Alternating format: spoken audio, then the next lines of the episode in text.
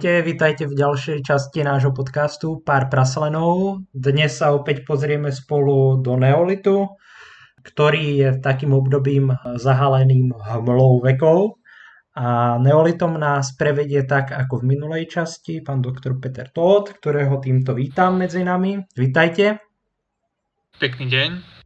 A okrem mňa, teda Dušana, sú tu ešte Miro. Čau Mirec. Dobrý večer. A Tomáš. Ahoj Tome. O tom sa zjavne nechce rozprávať. A, nie, nazdar.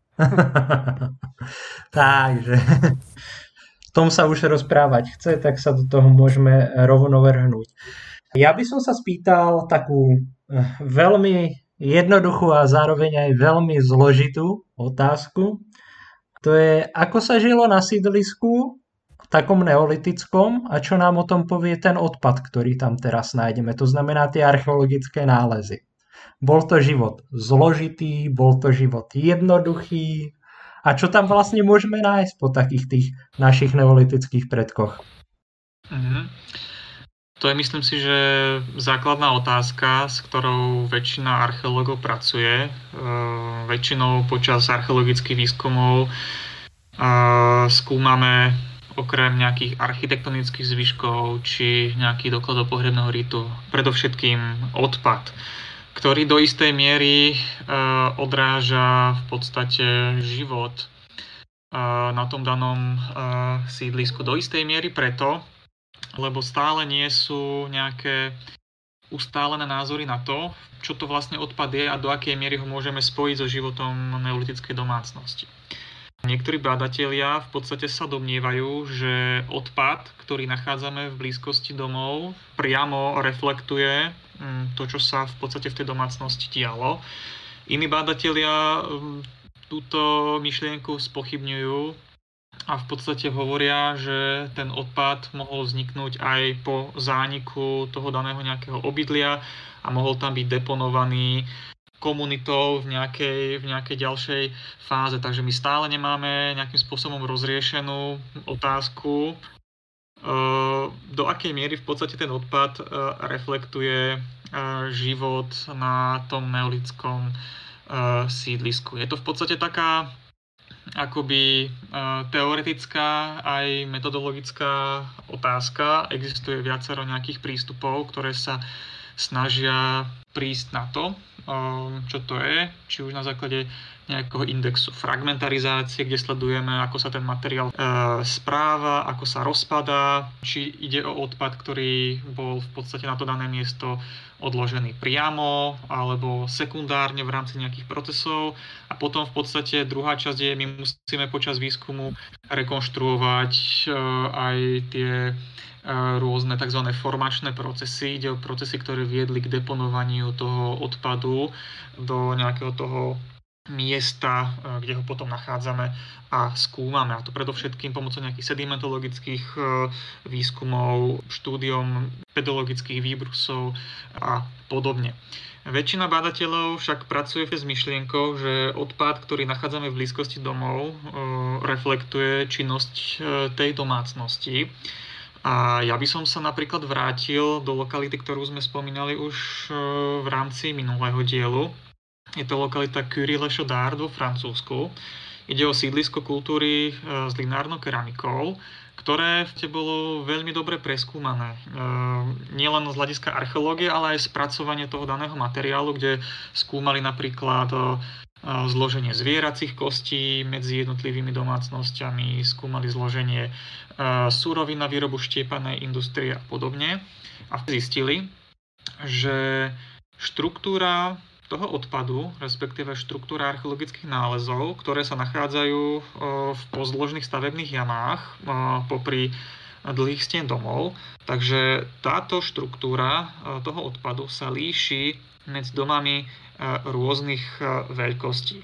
V prípade domov malých rozmerov dominovali predovšetkým kosti divokých zvierat a v prípade domov väčších rozmerov zase prevládali kosti, kosti domácich zvierat. Takže zdá sa, že tu môžeme vidieť e, nejakú, nejakú štruktúru, e, ktorá do istej miery reflektuje veľkosť domov a v podstate veľkosť domov do istej miery reflektuje nejaké sociálno-ekonomické postavenie e, tej danej domácnosti. A tí daní bádatelia, ktorí sa venovali tomuto sídlisku, tak prišli s myšlienkou, že v tých domoch malých rozmerov mohli žiť, mohla žiť nejaká komunita, ktorá bola povedzme, že neskúsená, mohli to byť nejakí mladí ľudia, mohli to byť ľudia, ktorí od niekiaľ prišli a v podstate potrebovali sa ako keby začleniť e, do toho nejakého väčšieho celku, teda začleniť do tej danej komunity, v tej, v tej danej dedine.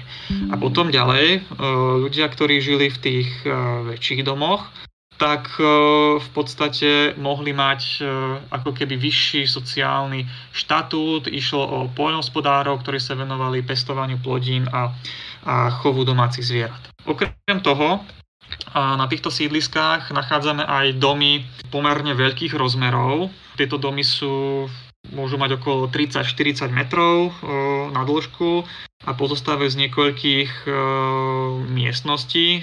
Predpokladá sa, že v tomto dome mohol sídliť človek, ktorého si tá daná komunita v podstate v istej fáze existencie sídliska zvolila a mal hájiť záujmy tej danej komunity, mal sa starať o ich dobro.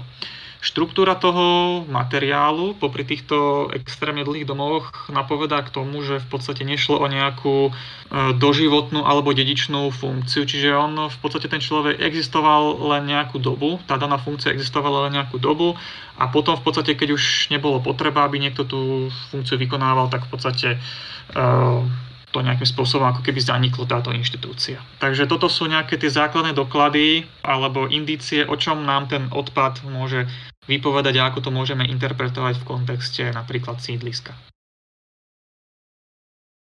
Mňa napadlo pri tom, ako sme sa bavili, alebo ako ste spomínali, to rozloženie materiálu podľa tých jednotlivých domov, či práve v tých menších prevládajú materiály spojené s lovectvom, to znamená, to znamená nejaké, nejaké čepielky, nejaké, nejaké kamenné uštepy, kamenné jadra a podobne. Potom ďalšia otázka by bola vlastne, čo lovili títo neolitici. Mm-hmm. Takže v tých uh, menších domoch uh, kamenná štepa hovorí o tom, že v podstate sa venovali lovu a spracovaniu, spracovaniu skôr mesa. A predpokladá sa, že mohlo ísť o nejakú mobilnú spoločnosť, ktorá sa mohla v podstate špecializovať, e, špecializovať na lov. Čo sa týka toho, čo lovili, tak e, išlo prevažne o diviakov, respektíve jeleňov. Nachádzajú sa tu aj e, napríklad kosti pratúra, respektíve nejakých menších šeliem, ako napríklad líšky a podobne. Ja by som sa spýtal, keď sú tu títo diviaky, jelene a podobne, je nejaké druhotné využitie napríklad klov, parožia alebo niečo podobného u týchto neolitikov práve známe? Samozrejme, paroch bol dôležitou súrovinou v tej danej komunite. Vyrábali sa z neho napríklad rukovete, do ktorých sa vsadzovali čepielky kosákov. Vyrobil sa z toho teda zložený nástroj, kosák. Zároveň paroch sa používal aj napríklad ako meký otlkač, čiže nástroj, ktorý slúžil na štiepanie kameňa. Takže paroch bol veľmi dôležitou uh, súrovinou. Takže oni v podstate využívali tieto časti zvieratá aj ďalej. A čo sa týka tých zubov napríklad, alebo klov, objavujeme ich v nejakých, e, či už náramkoch náhrdelníky, alebo v nejakej takejto súvislosti? Áno. E, ešte hneď, a predtým, než sa vyjadrím k tejto otázke, tak je dôležité povedať, že e, v prípade toho jelenieho parožia využívali aj parože, ktoré jelene zhadzovali. Čiže nie len to, čo si ulovili, ale aj to, čo v podstate jelene prirodzene e, zhodia. Čo sa týka potom tých zubov zvierat, tak kančiekly predstavujú dôležitý mužský atribút a v hroboch mužov sa môžu objaviť aj kančiekly. Preto, predovšetkým v hroboch nejakých vyššie postavených jedincov. Spomenuli ste, že tie kančekly môžeme nájsť v hroboch nejakých mužov, ktorých teoreticky môžeme, môžeme považovať za významnejších. A mhm. súviseli napríklad, alebo je nejaká teória, kde sa predpokladá, že práve takýto nález kančieho kla v okolí nejakého jedinca nám môže napovedať o nejakom jeho postavení? Napríklad, ja neviem, obrazne, dosiahnutie dospelosti alebo niečo podobné? Mm-hmm. No, čo sa týka uh, týchto kančích klov, respektíve rekonštrukcie sociálneho postavenia jedinca, tak je to v podstate pomerne uh, náročná téma. Všeobecne sa predpokladá, že čím viac artefaktov daný hrob obsahuje, tým v podstate ten jedinec mal nejaké ako keby vyššie postavenie. V súčasnosti sa však táto klasická téza eh, nejakým spôsobom spochybňuje a hovorí sa v podstate o eh, spoločenských úlohách, ktoré ten daný jedinec mal v tej danej spoločnosti vzhľadom k svojmu pohľaviu alebo k svojmu veku. Čiže my tam musíme do tohto vniesť aj ďalšie tie aspekty, a to je vek toho daného jedinca. Čím vyšší vek ten človek mal, tak tým, bolo, tým, bola jeho, tým bol jeho význam v spoločnosti ako keby vyšší a zároveň aj postavenie, lebo muži a ženy napríklad vykonávali rôzne činnosti e, v tej danej spoločnosti. Tiež mladší muži vykonávali iné činnosti ako muži starší. Takže do istej miery by sme nemuseli hovoriť o tom, že ten daný človek bol nejakým spôsobom významnejší, bohatší, ale akú svoju funkciu zastával podstate v, v danej fáze svojho života, respektíve aká bola jeho spoločenská spoločenská úloha. To znamená, že aby si to poslucháči predstavili, je to také, ja neviem, 17, 20, tak ty budeš sekáč, tak tam nájdeme nejaké šepielky z kosáka. 20, 25, ty budeš hotolkač, tak tam nájdeme hotolkač. Je to veľmi zjednodušené, ja viem, ale môžeme to takto pomôcť. Áno, presne tak. Môžeme to, môžeme to takto nejakým spôsobom interpretovať. A zároveň sa tu môže nejakým spôsobom uh, odrážať aj to, že či napríklad ten daný jedinec mohol byť ako keby napríklad prvorodený syn, tak ten zostával na mieste, zdedil v podstate dom napríklad po svojich, po svojich rodičoch ako, ako nejaký mladší, mladší jedinec, ktorý musel napríklad z toho daného sídliska odísť, aby mal nejakú perspektívu svojho ďalšieho e, života a mohol e, napríklad založiť nejakú novú, e, novú dedinu na nejakej podobne úrodnej alebo ešte úrodnejšej pôde. To sa napríklad e, ukazuje na základe analýzy izotopov stroncia. E, stroncium je v podstate prvok, ktorý má, ktorý má množstvo izotopov a časť tých izotopov vypovedá o mobilite toho daného, toho daného jedinca. Ukazuje sa, že jedinci, ktorí boli napríklad pochovaní uh, s brúsenou industriou, s nejakými sekerkami alebo sekeromlatmi, išlo o mužov, ktorí ako keby zostávali na mieste a muži, ktorí boli pochovaní bez e, nejakých týchto kamenných artefaktov, tak v podstate migrovali častejšie. Toto sa nejakým spôsobom interpretuje ako napríklad doklad patrí lokality, kedy sa žena pristahovala do domu e, svojho muža. Čiže v podstate v tomto období e, tí prvorodení synovia, respektíve tí nazvime to vyššie postavení jedinci zostávali na mieste a ženy migrovali do domu svojho muža a zároveň tí mladší jedinci, ktorí chceli mať perspektívu nejakého vyššieho alebo lepš- lepšieho života, tak tí opúšťali svoje rodičovské osady, zakladali si svoje osady napríklad proti prúdu e, rieky alebo, na nejak- alebo v nejakom nižšom e, regióne, kde bola úrodnejšia pôda.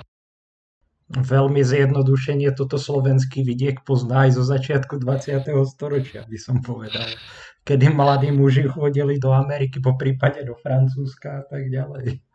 Zaujímavé. Mm, presne tak. Ďalej by som naviazal, lebo my sme sa tam trošku obšmítali aj okolo polnohospodárstva, sme sa pohybovali. A mhm. ako to bolo v podstate s tým polnohospodárstvom, čo sa týka tých jednotlivých cyklov a ako to vyzeralo? Či používali nejaké oradlo, alebo čím mhm. po prípade zožali tú úrodu? V súčasnosti, respektíve môžeme zhrnúť e, modely neolitického poľnohospodárstva do takých štyroch bodov. V minulosti bol preferovaný model cyklického žiarového poľnohospodárstva, kedy v podstate prvotní poľnohospodári ako keby vypálili čas lesa a tam si založili svoje políčko, počasie sa to políčko malo nejakým spôsobom vyčerpať a mali si vypaliť ďalší kus lesa a mali v podstate si zložiť políčko niekde inde.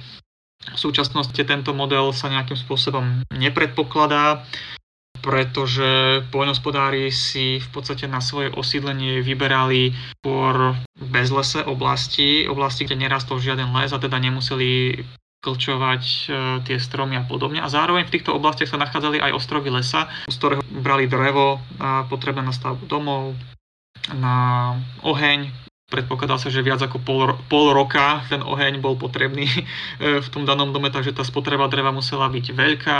Zároveň potrebovali drevo aj napríklad e, na prípravu e, zimnej potravy pre domáce zvieratá a podobne. Takže teda ten model toho cyklického poľnohospodárstva s vypaľovaním lesa nejakým spôsobom v súčasnosti sa nepredpokladá. Ďalší taký nejaký model je nejaké ex- extenzívne prílohové poľnohospodárstvo s využitím oradla, ktoré sa pre obdobie neolitu nepredpokladá, pretože oradlo v našom prostredí poznáme až e, z obdobia mladšieho, z eneolitu. E, potom ďalším takým modelom bolo e, nívne hospodárstvo. V časnosti sa tiež nepredpokladá. Níva, respektíve riečný tok slúžil hlavne ako komunikačná, nejaká tepná. Ojedinele sa tu mohol pásť aj dobytok. V súčasnosti takým najpravdepodobnejším modelom je záhradničenie, kedy boli tie založené políčka v blízkosti domov a každá tá domácnosť sa starala o zabezpečenie si vlastného živobytia. Keď sa bavíme práve aj o tej ťažobnej činnosti, keď sme spomínali tie stromy a potom vlastne k tomu uh-huh. polnohospodárstvu práve patria žarnovy a zrnotierky a podobné veci. Je tam aj nejaký doklad nejakej ťažobnej činnosti z tejto strany? Nie len v podstate, že by zbierali, ja neviem, hluzy, pazuriku a obchodovali, ale v podstate napríklad na žarnov potrebujete dosť špecifický kameň, takisto na tie zrnotierky, takže... Uh-huh. Doklady ťažby v neolite máme. Ide preto všetkým o oblasti, kde sa vyskytujú zdroje kamennej suroviny, či už suroviny potrebné na výrobu štiepaných artefaktov, sú rôzne doly, či už v Poľsku, na východnom Slovensku, ale aj v oblasti Bielých Karpát či v Čechách sú oblasti, kde sa ten kameň nejakým spôsobom získaval. Používali pritom napríklad parohové kopáče v rámci nejakých pravdepodobne sezónnych výprav za súrovinu. Nevieme presne, ako v podstate to dobývanie prebiehalo.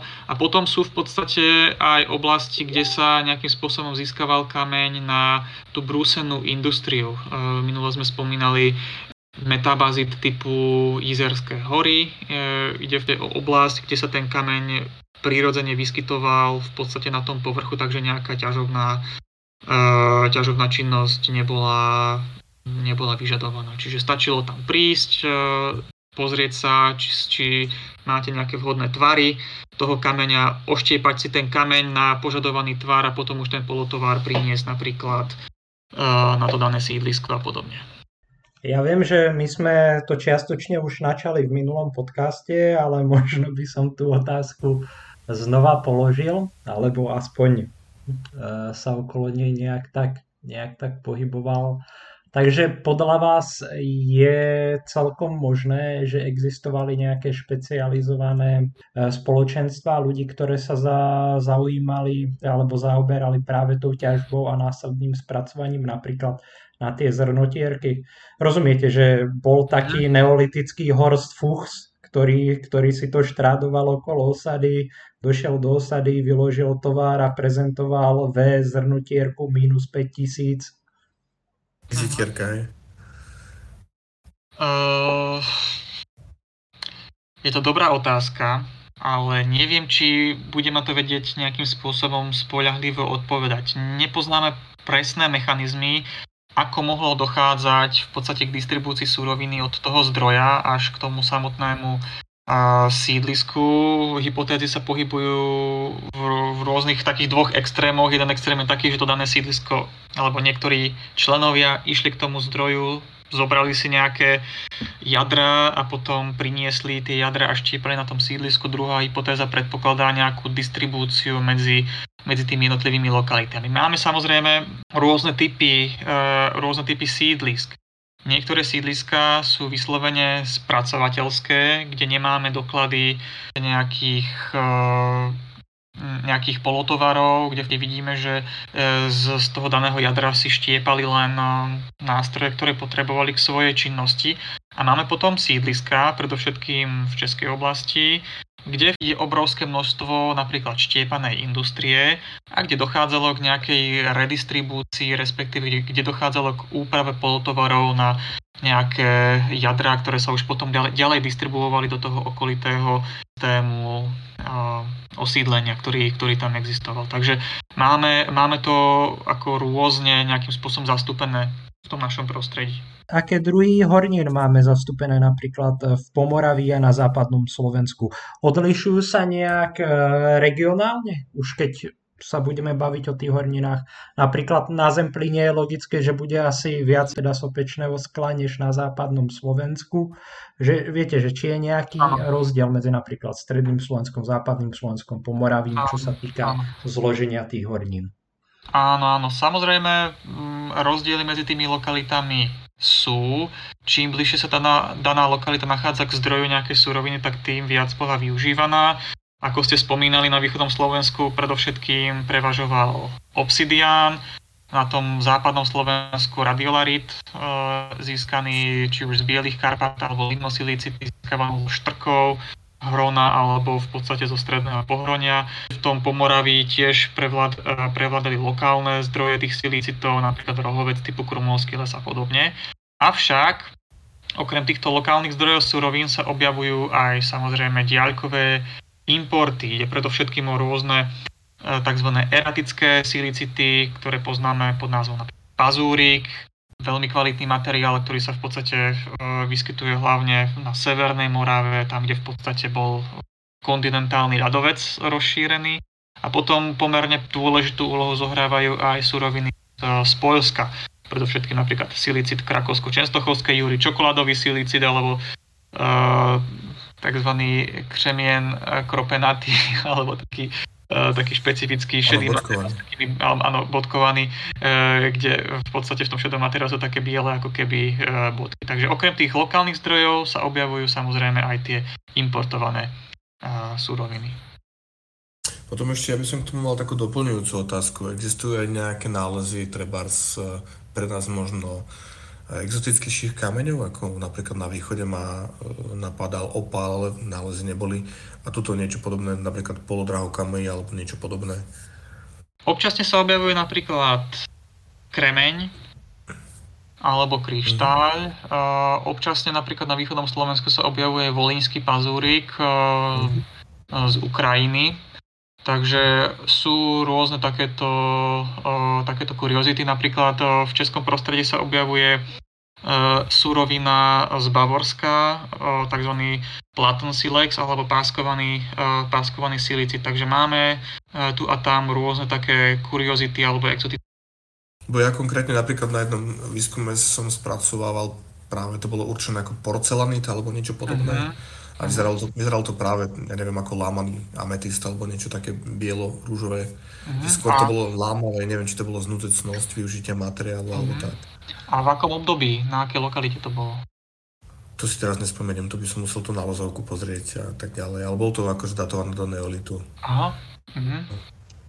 Keď už sme načali túto tému m, mm, nejakých diaľkových kontaktov, tak takou zaujímavou problematikou je import mušle Spondylus gederopus. Táto mušľa sa nachádza v stredomorskej, e, v stredomorskej oblasti, kde v oblaku v okolí Čierneho mora alebo toho východného, východného stredomoria a v podstate v neolite sa táto, tento artefakt e, distribuoval hlboko do vnútra európskeho kontinentu, cez Balkán až do strednej, až do strednej Európy. Takže máme tu doloženú aj diaľkovú menu na vzdialenosti niekoľko stovák až tisíc kilometrov.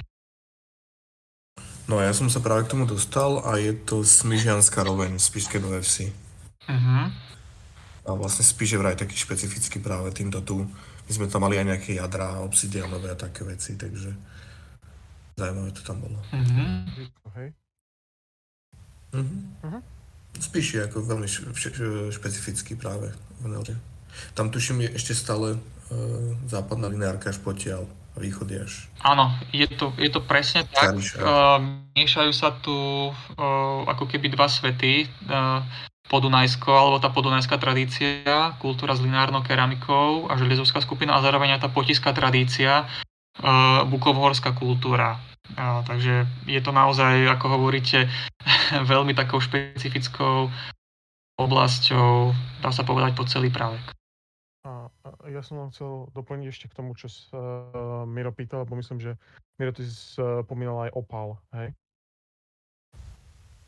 Mhm, no však to je z Vyhorlatu ako také úplne, že rarita, takže či náhodou z toho niekto niečo nevyrobil. Uh, dneska, hej, uh, som uh, prechádzal cez veci, takže viem ti povedať, že v tatánskom prostredí máme, hej, ale nemal som čas, neviem ti eh, povedať, z, ktorého obdobia to konkrétne bolo, ale že využíval sa aj na nástroje, lebo išlo o dva opracované hey, nástroje sú pálu. Bo ja si práve zo sveta akože pamätám nález nejakého väčšieho, práve akože opracovaného nástroja, vyzeralo to ako dýka, bol to z čistého kryštálu a to si človek vie predstaviť, že skôr to malo asi nejaký možno rituálny význam, mm. ako by to reálne človek používal na kamziky. Mm. Takže. Ja by som zostal u toho obchodu. Celkom ma potešilo i tie nálezy nerastov z Polska. To, to tak ako zostáva, boli ako ten obchodnícky duch Máme všetko, čego pán Šuka, lizáky mali nové jadra, obsidianové a zároveň by som sa napojil, keď už sa nájde takýto nejaký, či už je to importovaná hornina, alebo teda uh, tie, tie mušle, uh, dá sa potom uvažovať, že ak to nájdeme u nejakého dotyčného alebo v nejakom objekte, že ten dotyčný mal nejakú významnú úlohu, po prípade v tom danom objekte bol niekto, kto bol v rámci tej obce alebo komunity nejakým spôsobom významný? Hmm. Uh, dobrá otázka. Všetko to závisí asi od uh, toho daného konkrétneho, konkrétneho kontextu.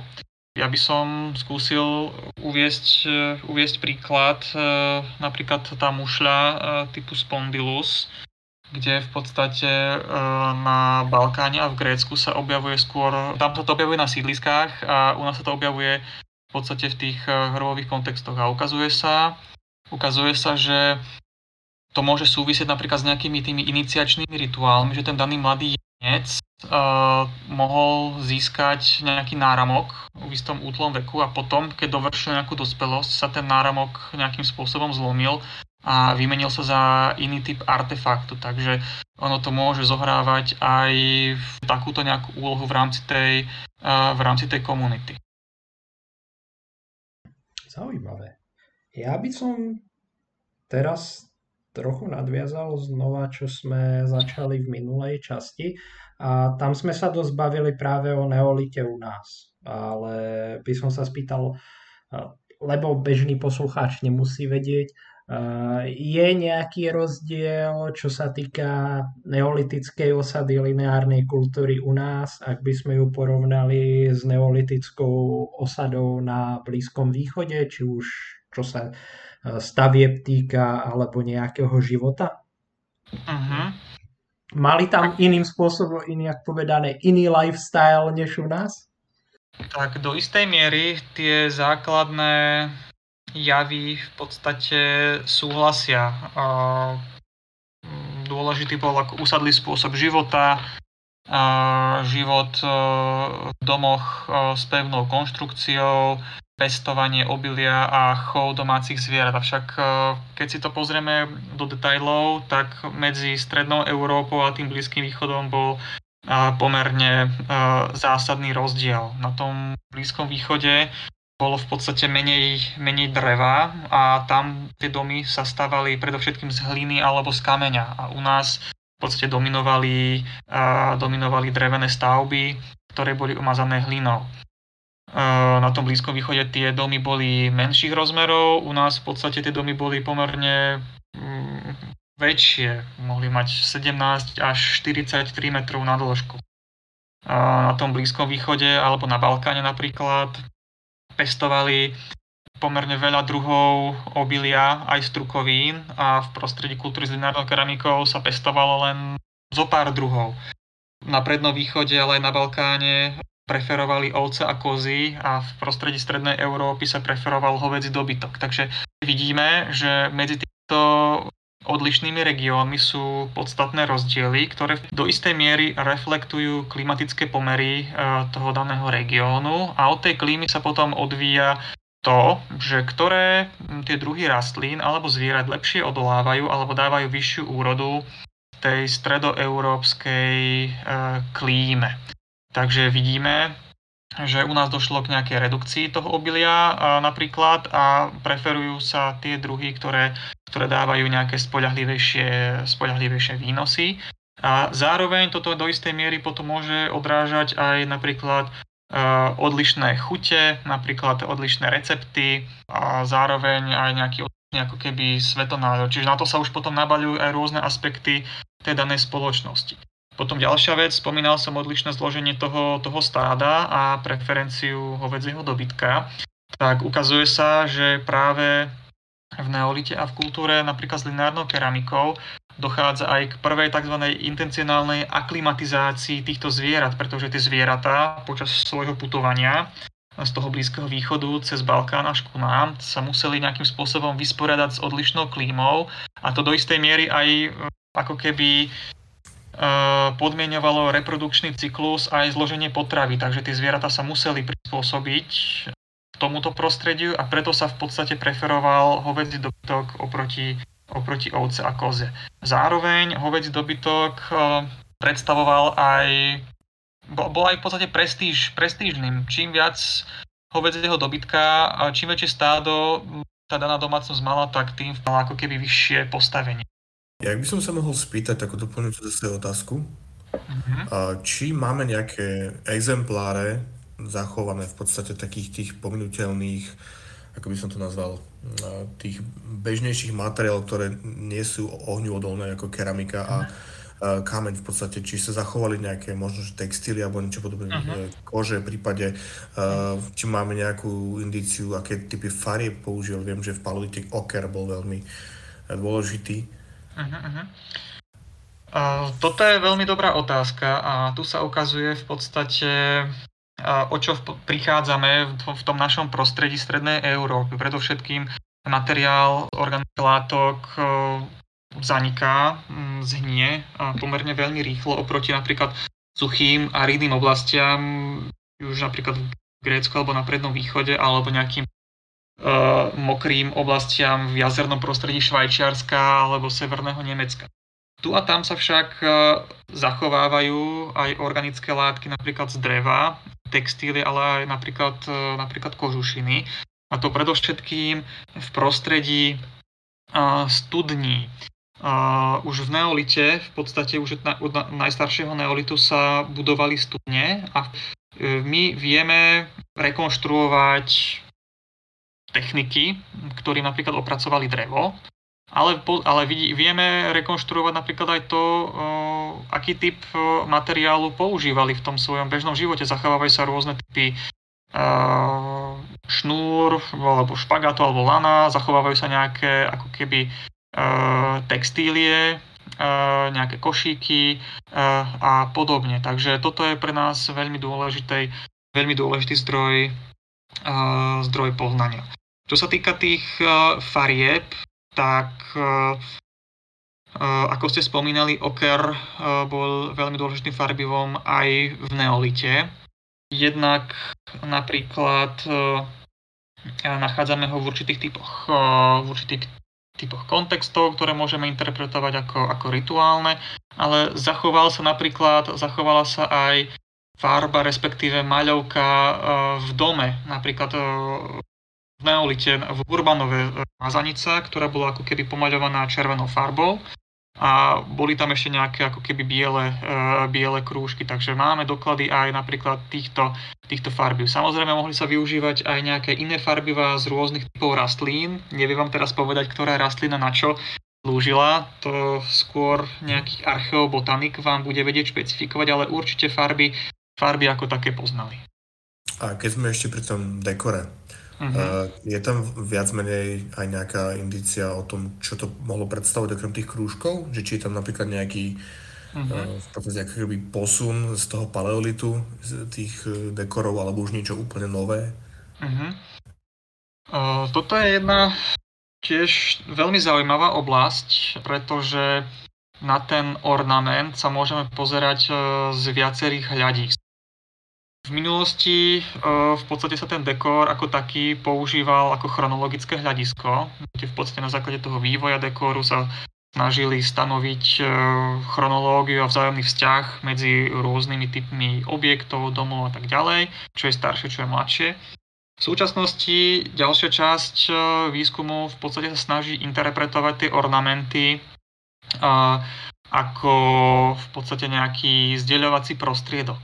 Mohlo ísť napríklad o doklady nejakých rituálnych predstav, magických úkonov. Istá časť badateľov ten dekor interpretuje napríklad ako... Mm, vezmeme si príklad, že každá tá domácnosť mala nejaký svoj špecifický, špecifický dekor, špecifický ornament a teda, že ka, e, aj týmto spôsobom sa tie jednotlivé domácnosti mohli od seba odlišovať. Potom, čo sa týka samotného významu, významu toho, toho dekóru, tak tu už ideme na nejaký taký tenší ľad, nemáme nejakú oporu, pretože očití svetkovia v podstate už, už dávno medzi nami dávno medzi nami nie sú. O istú paralelu medzi dekórom alebo ornamentom kultúry s lineárnou keramikou a tým predným východom sa bola kedy dávno v 60 rokoch pokúsil Ivan Pavlu, ktorý nachádza paralely tom myšlienkovom svete na tom, na tom prednom východe a v niektorých typoch nádob vie nejakým spôsobom rekonštruovať ako keby mýtu z počiatku. Napríklad interpretuje niektoré typy motívov ako toto je motív muža, typický motív muža, typický motív ženy, prípadne typický, typický motív dieťaťa. Myslím si, že u muža je to špirála, u ženy nejaký kríž a u dieťaťa motýľ alebo niečo podobné. Čiže to je jeho nejakým spôsobom hypotéza. Ďalej nejaký badateľ eh, v Nemecku sa v podstate domnieva, že v ten eh, dekor ako keby mohol odrážať svetonázor a kozmológiu tej danej spoločnosti. Napríklad v tej staršej lineárnej keramike tam sa odzrkadľuje ako keby nejaká málo tej inovácie, ako keby nejaká spoločenská kontrola nad tým daným motívom a malo to ako keby symbolizovať nejakú tú jednotu tej danej tej danej komunity a v tom mladšom období už v podstate každá tá domácnosť ako keby sa medzi sebou líš, líšila, že každá tá domácnosť mala nejaké špecifické, e, špecifické motívy a v podstate snažila sa nejakým spôsobom inovovať, inovovať ten, e, ten daný ornament. Takže toto je tiež e, nejaká interpretácia významu toho ornamentu. Je tých motívov natoľko veľa alebo taký dostatok, aby sa dalo uvažovať o tom, že každá domácnosť mala nejaký svoj motív? Tak sú tam, sú tam rôzne variácie. Uh, opäť budem hovoriť na príklade kultúry s lineárnou keramikou, kde v podstate uvažuje sa, že ten motív môžeme rozdeliť do niekoľkých častí. Môže to byť hlavný motív, ktorý podľa mienky Joachima Pechtla môže ako keby reprezentovať e, motív tej danej domácnosti. A potom máme tzv. vedľajší motív, ktorý ako keby mohol reprezentovať v podstate ten osobný vklad tej danej ženy, ktorá tú keramiku e, robila. Takže ja, ten badateľ to interpretuje takým spôsobom, že každá tá domácnosť mala nejaký svoj motív, nejaký svoj ako keby emblém alebo niečo, čo ju reprezentovalo.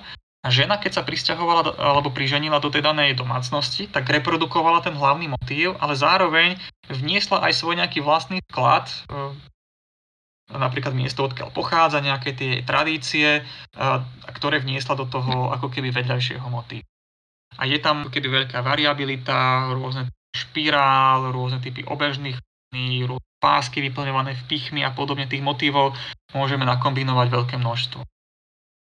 Poznáme z neolitického obdobia niečo, čo by sme mohli pomenovať slovom e, mesto alebo aspoň megadedina? Mm-hmm. No, toto je ďalšia zaujímavá, e, ďalšia zaujímavá problematika, akým spôsobom charakterizovať tie dané poľnohospodárske komunity. Čas bádateľov sa domnieva, že by sme nemohli hovoriť ako Uh, otázkou však znie, že koľko tých domov existovalo súčasne. Či ten daný obraz, ktorý máme, či už pomocou archeologického výskumu alebo nejakých iných metód, napríklad geofyziky, či v podstate tie domy existovali súčasne, alebo tam máme nejaký, e, nejaký vývoj. Napríklad v kultúre s lineárnou keramikou vieme, že tie dané sídliska alebo tie dané lokality sa vyvíjali, vyvíjali v čase a súčasne mohol existovať niekoľko tých domov, respektíve niekoľko málo, niekoľko málo do, domov. Iný, iný príbeh je už e, v mladšom období neolitu, kedy máme e, rozšírenú tzv. lendelskú kultúru, kde sa zdá, že v podstate išlo o obrovské sídliská, ktoré boli rozšírené na plochy niekoľkých desiatok hektárov. A toto sa v podstate interpretuje e, spôsobom, že e, viaceré komunity ako keby prichádzali na nejaké to dané miesto a boli nejakým spôsobom ako keby integrované do nejakej, do nejakej e, širšej, širšej komunity. Takým ako keby vypuklým alebo nejakým takým extrémnym príkladom tohto sú tzv. megalokality uh, na Ukrajine v tzv. kultúre Kukutany Tripolie, kde tie sídliská mávajú až stovky hektárov. Pokračoval ten e, vývoj tých sídlisk alebo za, zanikli nejakou katastrofou? Uh, myslíte tie... Na Ukrajine. Áno, tie megalokality. No, tie megalokality zanikajú väčšinou v dôsledku nejakého požiaru. Predpokladá sa, že ten požiar mohol súvisieť s nejakou kvázi e, jednorazovou, jednorazovou Takže áno, tie sídliska väčšinou končia, e, končia pomerne náhle. V tom našom prostredí, e, v kultúre lendelskej, Juraj Pavuk predpokladá, že tie dané sídliska trvali nejakú jednu ako keby keramickú fázu a v ďalšej keramickej fáze ako keby ľudia založili sídlisko na zelenej lúke niekde úplne k tomu by som mal takú doplňujúcu otázku. Všetky tieto e, sídliska vznikali živelne, že vlastne tam, kde sa dalo, alebo máme aj nejaké doklady povedzme nejakej pseudoinzuly, alebo skoro ako keby už pseudoarchitektonicky navrhnutej, že nejako presne tu bude toľko tu domov, lebo proste prišla taká uh-huh. väčšia skupina ľudí a potrebovali sa rozmiestniť. Uh-huh. Čo sa týka, čo sa týka tej polohy na osídlenie, tak e, preferovali sa predovšetkým plochy na terasách, e, na terasách riek, ktoré boli ako keby chránené proti záplavám a zároveň oblasti s úrodnými pôdami, a hlavne v kultúre, e, v kultúre s linárnou keramikou. V lendelskej kultúre sa preferovali mm, iné polohy, ako keby osídlenie niekam odchádza a snaží sa založiť sídlisko na nejakej tej zelenej, zelenej lúke. Predpokladalo sa, že to osídlenie išlo trošku do vyšších oblastí, kde bolo vlhšie a kde boli, kde boli hnedozeme. A tá druhá otázky, čo ste sa pýtali, ste mi to mohli pripomenúť? Či v podstate boli iba živelne vytvorené tieto sídliska, alebo bola niekde aj nejaká, ja neviem, inzula, alebo v podstate taká akoby radová zástavba, že skôr už ar- architektonicky to bolo ladené. Uh-huh. Ako keby navrhnuté dopredu. Uh-huh. Tak uh, môžem argumentovať napríklad sídliskami uh, lendelskej kultúry, uh, ktoré zdá sa boli ako keby robené podľa nejakého, nejakého plánu a to takým spôsobom, že dôležitú časť v rámci toho daného sídliska tvoril rondel a tie domy v podstate boli ako keby korešpondovali alebo súhlasili s tým, s tým rondelom, boli usporiadané okolo neho v nejakej presne danej ako keby konfigurácii, rešpektovali nejaký, nejaký, nejakú svetovú stranu. A ako sa v podstate stavba toho rondelu vyvíjala, tak v podstate tie domy dané pribúdali alebo, alebo zanikali. Takže v tomto prípade môžeme hovoriť o nejakom ako keby väčšom, uh, väčšom architektonickom pláne. Čo sa týka nejakého toho duchovného života, máme zachytené kultové lokality v rámci hm. týchto sídlisk alebo blízko nich? Uh-huh. Áno, uh, ten kult môžeme rozdeliť do dvoch takých ako keby častí kult, ktorý prebiehal napríklad na úrovni domácnosti a kult, ktorý sa realizoval spôsobom komunitne. Čo sa týka tých, tých domácností, tak predpokladá sa, že v každom tom dome existoval nejaký ako keby kútik, kde uh, mohlo uchádzať, ja neviem, k, nejaký sakrálny areál, kde svetné uh, sošky a podobne. Uh, napríklad na niektorých lokalitách uh, v Maďarsku, hlavne v Potisi, kde sa zachovali tie domy spálené a časť, časť v podstate toho interiéru zostala ako keby nedotknutá, tak tam máme zachované ako keby areály v rámci toho domu alebo v tesnej tesnej blízkosti. A potom máme aj také ako keby komunitné, komunitné areály a ide predovšetkým o napríklad rondely. Predpokladá sa, že tieto rondely, e, predstavme si to ako e, takú nejakú e, stavbu krúhového pôdorysu, ktorá vznikla ako keby vyhlbením valu a navršením telesa pardon, vyhlbením priekopy a navršením telesa valu, tak predpokladá sa, alebo väčšina bádateľov sa prikláňa k tomu, že mohlo ísť o nejaké sociokultovné, sociokultovné areály. Takže v tomto prípade, v tomto prípade by sme mali, e, by sme mali aj doklad na nejaký, nejakých nadkomunitných alebo celokomunitných, celokomunitných rituálnych praktík. Tam sa to predpokladá, to prepojenie jednotlivých tých e, obcí alebo osád na základe nejakej vzdialenosti alebo na základe čoho? Prípadne, ak máme nejaký, nejaký priemer zhruba, ako sú vzdialené tie jednotlivé obce alebo komunity od, od tých rondelov, keď sa uvažuje o tom, že mohli plniť takú centrálnu funkciu? Alebo je to dané tým, že na vytvorenie takého rondelu bolo potreba viac ľudí než jedna dedina. Uh-huh. No, toto je veľmi dobrá, veľmi dobrá otázka. Nie som si úplne istý, uh, istý s odpoveďou. Máme samozrejme uh, lokality, kde je rondel priamo súčasťou toho sídliska. Napríklad Svodín, Žlkovce, Tešedice a podobne týchto lokality viac. Potom máme aj lokality, kde v podstate nemáme, nemáme nejaký rondel, takže tam môžeme možno predpokladať, že niektoré tie sídliska boli centrálne a že mohli slúžiť ako e, rituálne stredisko pre nejaké, pre nejaké širšie okolie. Čo sa týka samotnej tej práce na ten rondel, čo ste už naznačili pred chvíľkou, tak e, predpokladá sa, že išlo o výsledok nejakej ako keby komunitnej komunitnej práce a viaceré v podstate tie komunity sa podielali na stavbe, stavbe tohto rituálneho alebo sociokultúrneho sociokultúrneho areálu. Maďarskí bádatelia sa dokonca, dokonca domnievajú, že každá tá komunita ako keby zodpovedala za vyhlbenie nejakého segmentu, segmentu toho daného rondelu, teda za vyhlbenie nejakej priekopy a potom za navršenie nejakej, nejakej palisády. Veľmi zaujímavou lokalitou v našom prostredí je Ružindol Borová, e, kde máme nedokončený rondel, e, kde sa v podstate ukazuje, e, že v podstate tie jednotlivé priekopy neboli vyhlbené do toho požadovaného tvaru, do tej požadovanej hĺbky a vidíme, že v podstate v tých priekopách nachádzame pozostatky ľudských jedincov, eh, aj so stopami, aj so stopami zranení. Čiže predpokladá sa, že tá daná komunita bola zmasakrovaná pravdepodobne počas nejakého, počas ako keby výstavby toho daného.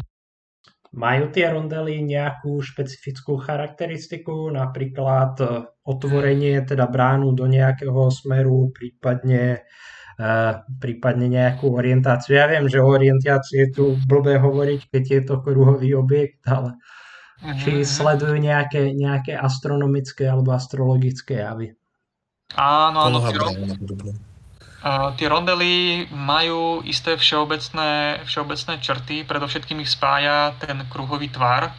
Samozrejme, uh, nejde o kruh, uh, kde po celom obvode bola vyhlbená priekopa a postavený val, ale v podstate uh, boli tu ako keby vybudované, vybudované brány a to um, v miestach, kde tá priekopa nebola. Čiže brána vznikla prerušením, prerušením tých priekop. A na základe postavenia tých brán môžeme hovoriť o orientácii. S väčšími alebo menšími odchýlkami ide o orientáciu v smere hlavných svetových strán. týchto, týchto brán alebo vstupov do rondelov bolo rôzny počet, napríklad od troch až ja neviem po 6 alebo ja neviem 8, 8 tých, tých vstupov, tiež počet tých priekop, respektíve palisád, ktoré lomovali tie priekopy znútra, bol rôzny. Čiže tie menšie rondely mali menší počet tých, opevne, nazvieme to opevňovacích, opevňovacích prvkov a väčšie tie areály mohli mať, mohli mať týchto opevňovacích prvkov, opevňovacích prvkov viac. Čo sa týka samotného, samotného, samotnej interpretácie využitia, tak v podstate máme tu rôzne, rôzne názory. Časť badateľov napríklad hovorí o orientácii na nízky alebo vysoký mesiac. Niektorí badatelia sa domnievajú, že mohli byť orientovaní na východ slnka, mohlo ísť napríklad o ohradu pre dobytok, mohlo ísť napríklad o objekty, ktoré slúžili ako fortifikácie, teda defenzívne účely. Podobne v súčasnosti sa badatelia prikláňajú skôr k tomu, že išlo o nejaké socio, sociokultovné areály, v západnej Európe alebo v západnej časti strednej Európy čiastočne sem prichádza aj iný typ e, interpretácie a to, že e, mohlo ísť aj o tzv. pohrebné, pohrebné monumenty. Ale to už je záležitosť trošku mladšia ako, ako tie neolitické rondely. Keď sa bavíme vlastne o tom opevnení tých rondelov, je e, doklad aj fortifikácie mimo rondelov, napríklad osád a podobne? Samozrejme. Samozrejme, máme sídliska, ktoré sú opevnené, ale respektíve ohradené, predovšetkým napríklad priekopov a ojedinele aj napríklad priekopa val palisáda, takže máme, máme lokality z tohto obdobia, áno, ktoré sú, respektíve sídliska, ktoré sú, ktoré sú opevnené. Je tých sídlisk veľa, alebo sa jedná o, povedzme, také unikátne záležitosti? Ktoré, čo sa týka opevnených sídlisk, myslím teraz. Uh-huh. Poznáme ich a predpokladám, že ide aj do veľkej miery o stav, o stav bádania, pretože tie výskumy sú väčšinou realizované na nejakom plošne obmedzenom, obmedzenom areáli, takže mm, keby sa ja neviem, tá lokalita preskúmala celá, alebo využili by sa nejaké iné metódy nedestruktívneho prieskumu, tých opevnení by mohlo byť by mohlo byť ešte podstatne viac, ale samozrejme máme aj lokality, ktoré sú neopevnené v tohto obdobia. Napríklad lokalita Alšovne, myslím. Tá je veľmi obrovská, rozsiahla na niekoľkých desiatkách hektárov, je pomerne veľké sídlisko a myslím si, že nie je opevnené. Dobre, ja by som to teda uzavrel pre dnes, lebo naplňuje sa náš čas. Veľmi pekne by som poďakoval doktorovi Totovi, že to s nami vydržal a previedol nás obdobím neolitu. A rovnako ďakujem chalanom, že sa zúčastnili. A najviac ďakujem našim poslucháčom, ktorých dúfam tento diel bavil. A toto neprávom pozabudnuté obdobie medzi bežnou verejnosťou dúfam, že sa stane o niečo populárnejším. Ďakujeme a do počutia. Ďakujem za pozvanie.